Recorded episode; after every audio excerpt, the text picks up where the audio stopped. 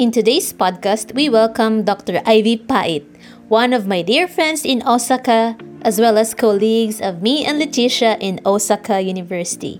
Dr. Pait brings something very special into the table of early career life as a person with PhD because she was and is working in the industry.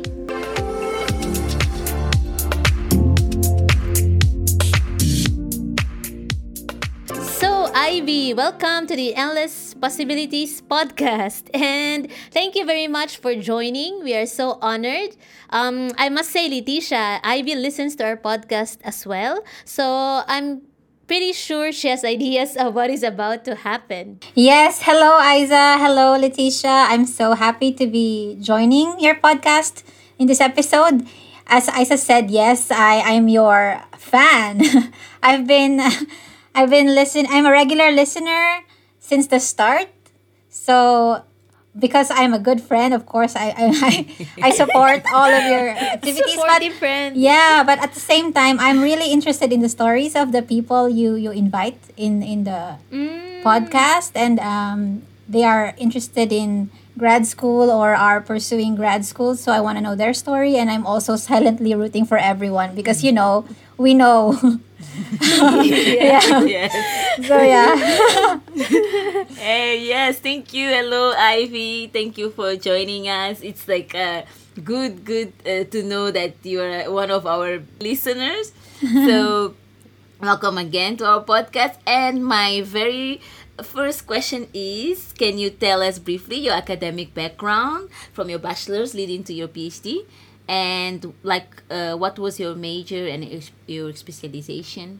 Okay. Yes. So, well, it was really, you know, it was a quite a journey if you look back. So, I've been in school for almost 11 years.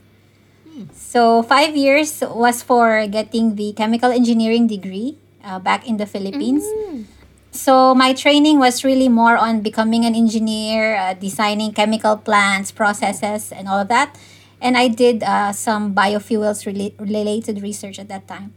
And in the Philippines, you know, when when you are an engineer, you have to get this uh, license. So we have the the board exams. So that's what we call it. So while I was reviewing for the board, I took an RA job in a university, and it continued well for one and a half year. And it was where uh, my interest in microbiology and biotechnology actually took off. So, and that's the reason why I eventually pursued my master and later on PhD uh, in engineering, major in uh, frontier biotech. So I have a follow up question. Uh, how long does it take to get the board certification? Because it seemed like you uh, you had a very long time do, doing the RA job. So how long does it take since you graduate until you get the certificate? It only takes actually a few months for the review period. I cannot recall anymore because it's been years back. I think I reviewed uh, for the boards for uh, half a year. Okay. And then you, you take the exam and then you wait a couple of months before they release um, the, the results. But um, at that time, I was not really just, you know, staying an- as an RA for um, while waiting for, for the For the exam. yeah for the exam Okay. um i i got the the license but then i continued. I chose to continue as an ra i didn't pursue an, an engineering job at the time. May I ask why? so i think uh it i don't really know. I don't remember my thought process. I guess part of me um, wanted to finish the contract because it and and when i start something i don't want to leave in the middle especially in research. You feel like oh i need to do i need to to do something i mean something needs to be done first you know before you just leave and i i don't know i don't really really recall what happened there anymore And I have another follow up question. I don't know, Isa, if you have something to ask before. Go ahead, go ahead. So then, uh, okay, you said that uh, um, made you be interested in the biotech field, but then I was. You can tell us just briefly. I was the transition from like from the RA position and then going to a master's and then a PhD. So um You mean uh, the process of transitioning? Uh, I mean, kind of like motivation. A motivation? Yes, some something like that. Because of course you could have stayed in university, for example, as a lecturer. So why did you uh, uh, chose to continue to the To graduate postgraduate? school. Yeah. Mm. So so actually, um, even if I was in engineering, I I was already interested in a lot of like bio related topics like microbiology, industrial microbiology. So those are the things that I really enjoy. So when I was pursuing this this uh, RA job, so it was a lot of work with bacteria, and um, when when the project was ending, so of course you have to at the end of every project you have to discern okay what should I do next. So at that time, so my my boss was um, have this close relationship with my professor in um, in the graduate school, and they were explaining there's this program, there is five year program in English. Why don't you pursue that? And at that time, I was like, of course, uh, looking for the next job, and at the same time, um, just grabbing whatever opportunity that comes. So. I just basically took the test and and then I passed. So I was like, okay, what if this this chance never comes again? So do we need to like overthink this? Do I what, what will I do with a PhD after? I didn't really, you know, to be honest, at that mm. time, like mm. I want to be a PhD because I want to be an academic, and it was not like that. So I was just grabbing the chance when it came. Mm-hmm. Mm-hmm. So just to clarify as well, your master's and your PhD was like a straight program, right? Because mm. you only mentioned um, one specialization from master's to PhD. Yes, it's a straight program. So just to recap, you you have a foundation in uh, chemical engineering and then uh, postgraduate specialization in uh, biotechnology. Yeah, so like looking back, I was like, why did I pursue masters and PhD? Ah, okay, so there's this opportunity. And you know, I remember I had a conversation with my mother at the time. Like, I was like, five years? Am I going to Japan for five years? It's so long. I mean, I'm not sure what should I do. I mean, I was so immature to be honest at that time, and she was the one pushing me. Just, just, just go for it and think later. And I was like, mm. okay. So maybe I mean comparing myself and to my other friends who were really you know so deep into the process researching this sensei what does this lab do what what should I Yeah. do I, I to be honest I didn't really mm. I mean really spent a lot of time in, in those things. I was like okay it sounds cool. Okay this this this lab this sensei sounds nice. And okay let's try. That's it. Mm-hmm. Wow, that's very interesting. And I think so far is the only experience that we had in the podcast of a person that how the person ended up uh, on postgraduate uh, school. That's yeah, right. it's very interesting. Yeah, yeah. Because uh, in Ivy's case, she found the opportunity was she was doing um, her My RA first job. job, yes. Yeah. So Ivy, in this season, um, we we are by the way we are now in season two in the podcast, and in this season we talk about early career life, where we look at our career two to three years after graduation. So you already talked about um, your PhD career. Um, could you share a little background of the job that you took um, immediately after graduation? Okay, so um after after so after graduation I, I entered a Japanese um food ingredients company. So because um you know since since I was a chemical engineering student, I was always imagining myself really working for the industry. So um at in the last year of my PhD, um staying as postdoc or or um, finding an academic position was really at the last of, of my choices. Okay. So this job in the company, I worked there for, for two years. Um, I did uh, multiple roles. So the first uh, first year I spent as a researcher in the in- ingredients um, group. So it was a lot. It was not as uh, it was not as complicated research as we did in the university. So it was more of a support for product development. And then in the second year, they moved me from research to um, over overseas business development. So I was working more uh, in the technical um, sales kind of thing. So explaining uh, the products, how how do the because we were working with uh, functional ingredients at that time. So how will this product affect food? What kind of effect will this have in the body or in, in the skin in terms of cosmetic ingredients? So it was a lot more of technical presentations and uh, dealing with the clients and uh, managing overseas relations.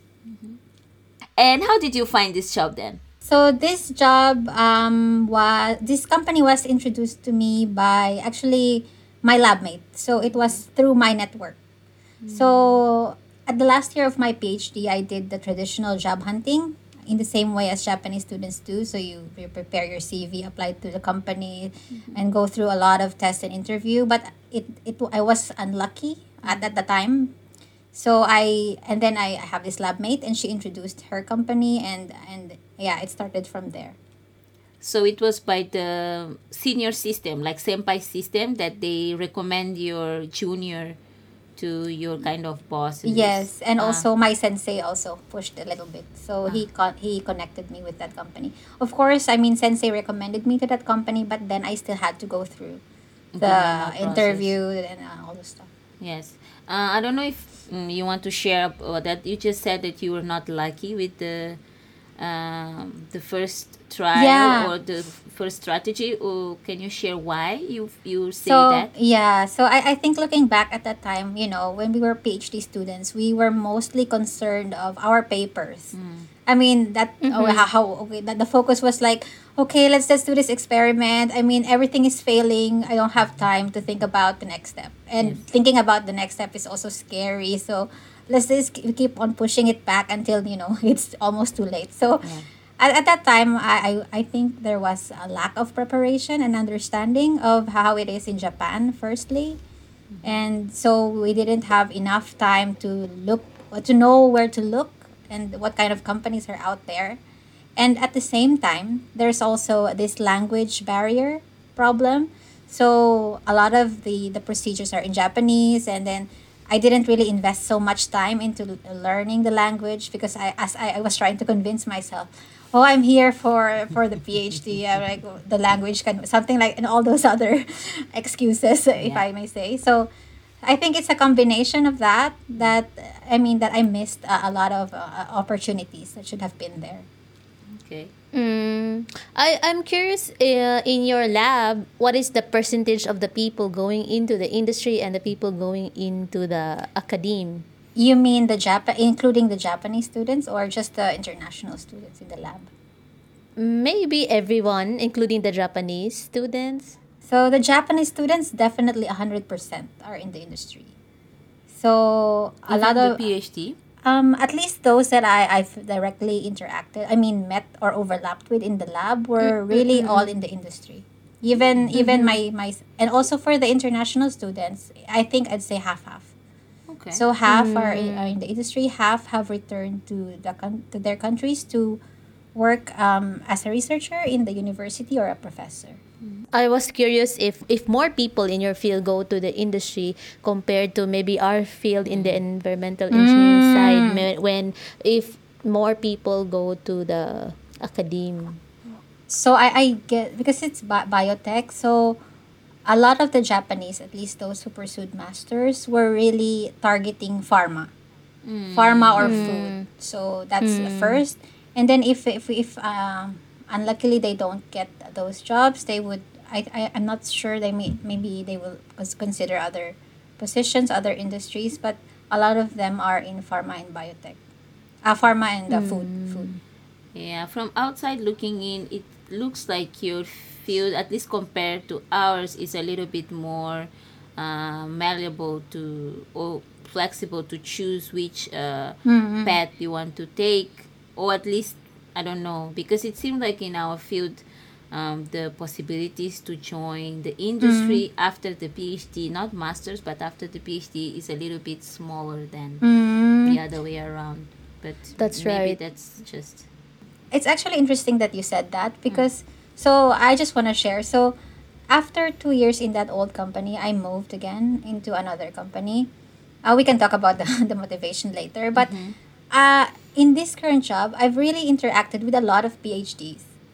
And, and the positions are different. I mean, not necessarily in research, but some of them are working in the patent firms.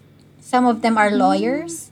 Some of them are in business development and one is a CEO so I was I was like I was actually surprised that I mean there are really a lot a lot of um, diverse positions uh, with uh, for people with PhD holders. That's kind of surprising. Yeah, uh, for me as well, actually. Yeah. hmm Now that you mentioned your uh, second job, because we that is still part of the early career scope, right? Because you moved two years after your PhD graduation, was that right? Yeah. So, um, could you briefly share um, what motivated you to move to that second job and like the process of moving as well? So interesting question. So, so actually, it's a mix of um, personal reasons and um, person um, family related reasons and uh, of um, my own career decision. So, firstly, um, my husband had to move from Osaka. So the first company was in Osaka, and he he had to move to Tokyo, and I followed. So there was an opening to, to think about should I keep my current job or should I find another job in, in Tokyo. So I was thinking like Tokyo must have more opportunities than Osaka and I didn't want to you know I mean tie myself to I mean I didn't want to tie myself to to this job. I want to to see what's out there so that's that's one one. And um, the second motivation is more of I wanted to transfer industry. So my first target really after graduation was um, something related to pharma or drug discovery because it's closer to my background and my training. But then, as I said, um, I didn't really find the job I wanted during the first try, and so now I wanted to give it another go, and I feel I feel like I'm more prepared for the job hunting process than I was before. So I wanted basically to shift to the industry that I wanted, and it's where I, I'm working now. Okay. And this um you mentioned about being more prepared. Does it also have to do with the language? Like you you do you feel more confident with the language now in the, your second company compared to the previous one? So, so actually, if you ask me what language I use every day, it's really still English.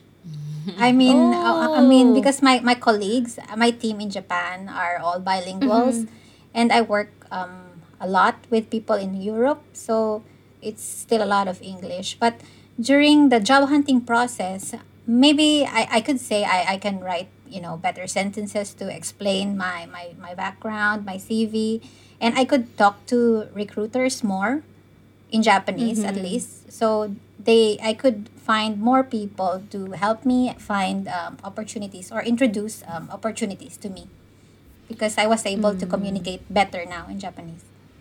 Uh, If I may ask, what was the main difference between the first, um, uh, the first, st- the strategy that you use to look for the first job uh, compared with the, with the second one? So that's the strategy was really the same as the the strategy of the new the shinsotsu. So it, you call it shinsotsu in Japan. The the, the fresh grad. So Okay. they they make this uh, general CV or what you call entry sheet, and then they submit it to the website of each company. So the more companies you you send those CVs to, the, the bigger the chance, right? So Mm. and of course if you don't really know where to look as i said so you you you, you don't really submit to as much companies uh, but in the second try i of course I, I also uploaded my cv in the, the, the job hunting websites but the main change is that i worked with recruiters Mm. Mm. so i guess yeah so i worked with recruiters s- and then they gave me some some position some some some positions and then To of course apply I w- for. yeah, to apply to and of course I, I applied to a lot and I failed many times before I I found this this uh, other job Got it. Mm. Your, your route is also interesting compared to, I mean, Leticia and me. And then uh, compared to our previous guest, um, she was mentioning about Twitter. But then yours is also kind of special because it is it's really geared towards the Japanese style of job hunting. Mm. And also to the mm. industry. I just I'm, I feel sorry for the recruiter who actually so there's a backstory. so I was uploading my CV to a lot of websites. Okay. And then mm. u- usually recruiters will look at the, the CVs there and then they will um, of course email you and then introduce some positions and he introduced uh, the current position to me. And he was helping me check my CV and we and then I gave it to him he submitted it to the company. And then finally, the company said, "Oh, I'm sorry, we don't we don't accept um, recruiter introduced candidates. Can you please ask her to directly apply to our website?" Okay. So, so basically, I applied to the website. I got accepted, and he didn't get anything. Oh my because he God. didn't get any fee. So I just feel like, oh, wow. I'm so sorry. Okay. So, if he didn't find me, I wouldn't know about the position. But then I couldn't rep- yeah, I couldn't repay him because he ah. didn't receive. But he was kind enough to tell you to apply directly to the company, Yeah, right? you should. Yeah. Yeah. you could have not. like, if he did. yeah. So, what do you think are the bad and the good sides of working in the in the industry as a person with PhD? Oh, oh yeah. okay, so this is a trick question because I cannot really generalize what is good or a bad or bad in a company as a person with quote unquote a PhD. Mm-hmm. Because you know, first of all, everyone is different. Uh, what we value, what kind of work work culture we like, and what our motivations is for staying in the job is different. And also, I don't know how to isolate like an uh, um, non PhD holders um, experience to a PhD holder. So Oh. the question is a, a bit tricky. But having said that, for me, basically, what I see good in the industry, um, which is always which always has been my motivation, is you are directly involved in product development, and then you see the product reaching and having this uh, you know direct impact to the customers to the society. So that's one thing that i like. And then um since I entered the industry, I think this is the second one, it really stretched my myself.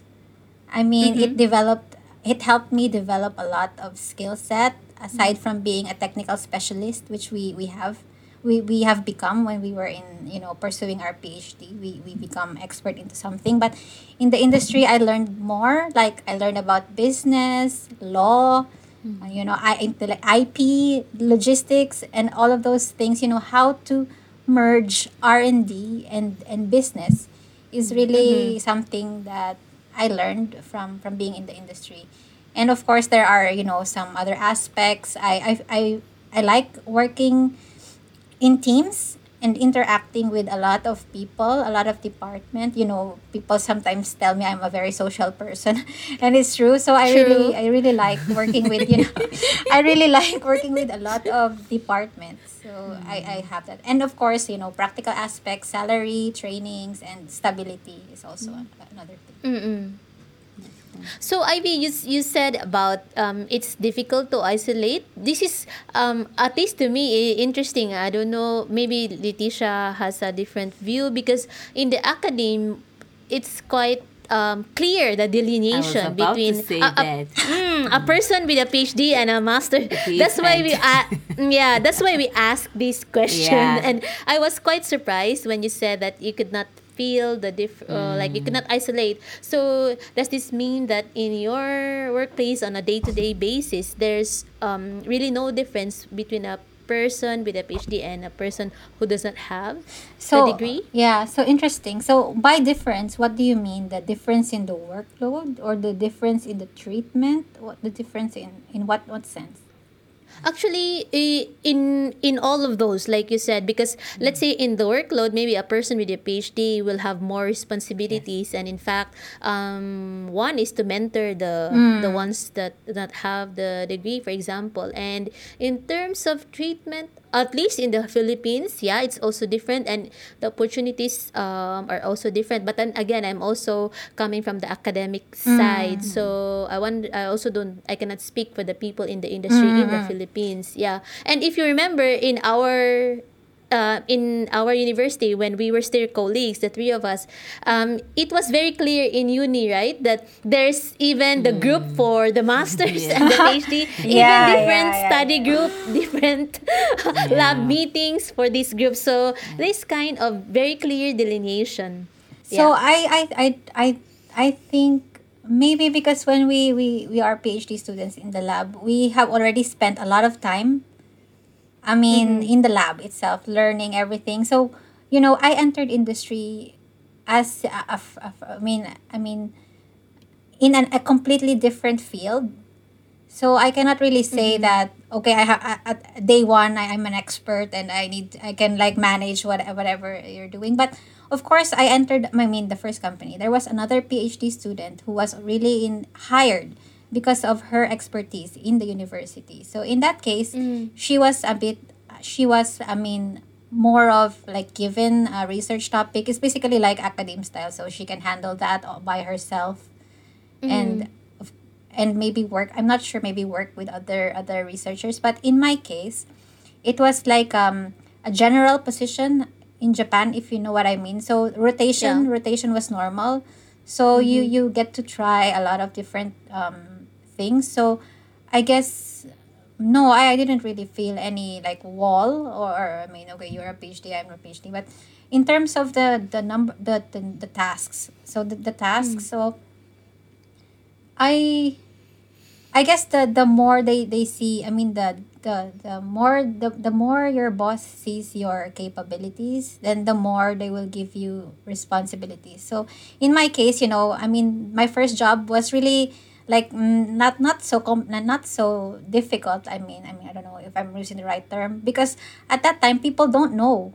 what are you capable of right? Because they're in the industry they don't really judge you mostly because of your the publications or something. Nobody knows what you want you can do. So they will start giving you simple tasks and the more that they see you excel or the more that you you they discover your skills then they will start to give you more and more um, variety of tasks so as to the the bad side, uh, not really the bad side, but I mean just just some things to think about when you enter the industry. One is I guess um, time.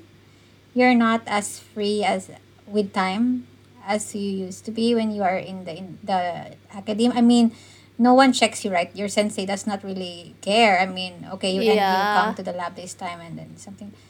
But in the industry, at, at least for me, my computer is timed. So they will know when when will, when did I turn on my computer? When did so did how many time over work? I mean overtime did I do something like that? So Pre pre pandemic. yeah, yeah. O- both of the two companies I joined, um, we have this system in the computer that records your work. Mm, yeah, we had the same in the patent office. So how does it do when you go for lunch? So you have to put in the system you're going for lunch. So basically, it will just record um on and off, and then in the middle, you just record okay from this this from one o'clock to two. I took a break and something, so that it will not be counted as part of your work hours. Wow, I yeah, I did not notice the that daytime computers. I did And not then- know what I mean. yeah, and then yes, you know, like meetings can happen in whatever time, so you you cannot really control that so much. Mm. okay. And I guess one one other thing maybe because it involves a lot of interaction with different people, different um department. Yeah. So sometimes you will ask, "Can you please do this?" Can you? I mean, I think I think it's not just in the industry. Okay. And some people don't get the the the deadlines, and then they will like ignore you, and then you have to answer to your boss, and you know, basically just work with other people who have their own your own pace. Yes. And, oh, and and evaluation. I, I think it's different in the, the the I don't know if it's a good or a bad thing, but of course in the industry you have these goals hmm. individual like you will mm-hmm. be evaluated your kpi basically how will they evaluate your performance so for example in your sales if you're in sales then you would have a, a sales target and all those oh. other things and for example if you're in r&d what is your your basically milestone? And if you meet that then your bonus will be high. If you don't so you don't have bonus or some so, so, so or of those like Oh, okay. like evaluation points. So When Ivy mentioned about the time, this is one thing that maybe the academic people enjoy the freedom to do things on your own. Yeah. at your own at your own pace. Mm, Unless you're in a very strict or specific lab that the professors are really, really uh, keen on ta- uh, like uh, keeping tabs on students or the workers, we usually do not have this time restrictions. So, Ivy, you told us many interesting things um, that are quite an eye opener, especially to me and Leticia, people from the academe. So, um, we would like to ask for a parting message from you. Like, um, can you give tips, especially to those people who are listening right now and thinking of um, taking the industry route just like you did? Okay, so maybe what I can say is that if you have that voice, if you hear that voice in, within you, even just a very small voice, that I'm telling you that you don't want to, you know, stay in, in the academe, then it's definitely okay. It's, it's really valid.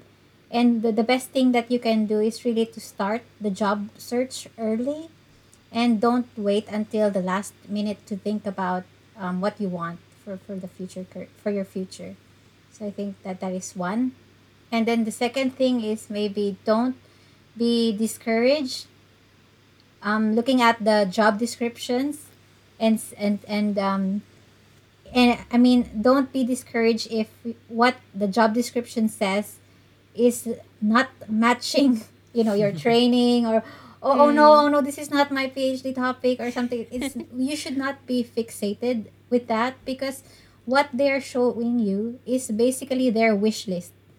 And it's mm. impossible to find, I mean, that, you know, amazing person having all of those things that they're they're looking for. So I mean, it's okay if even if if you're interested but it's not really a perfect match, just just try.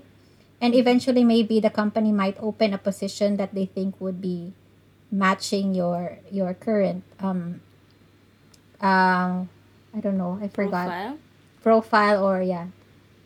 Exactly. or expertise. Or ex uh, or yeah, or experience or background. Mm, okay.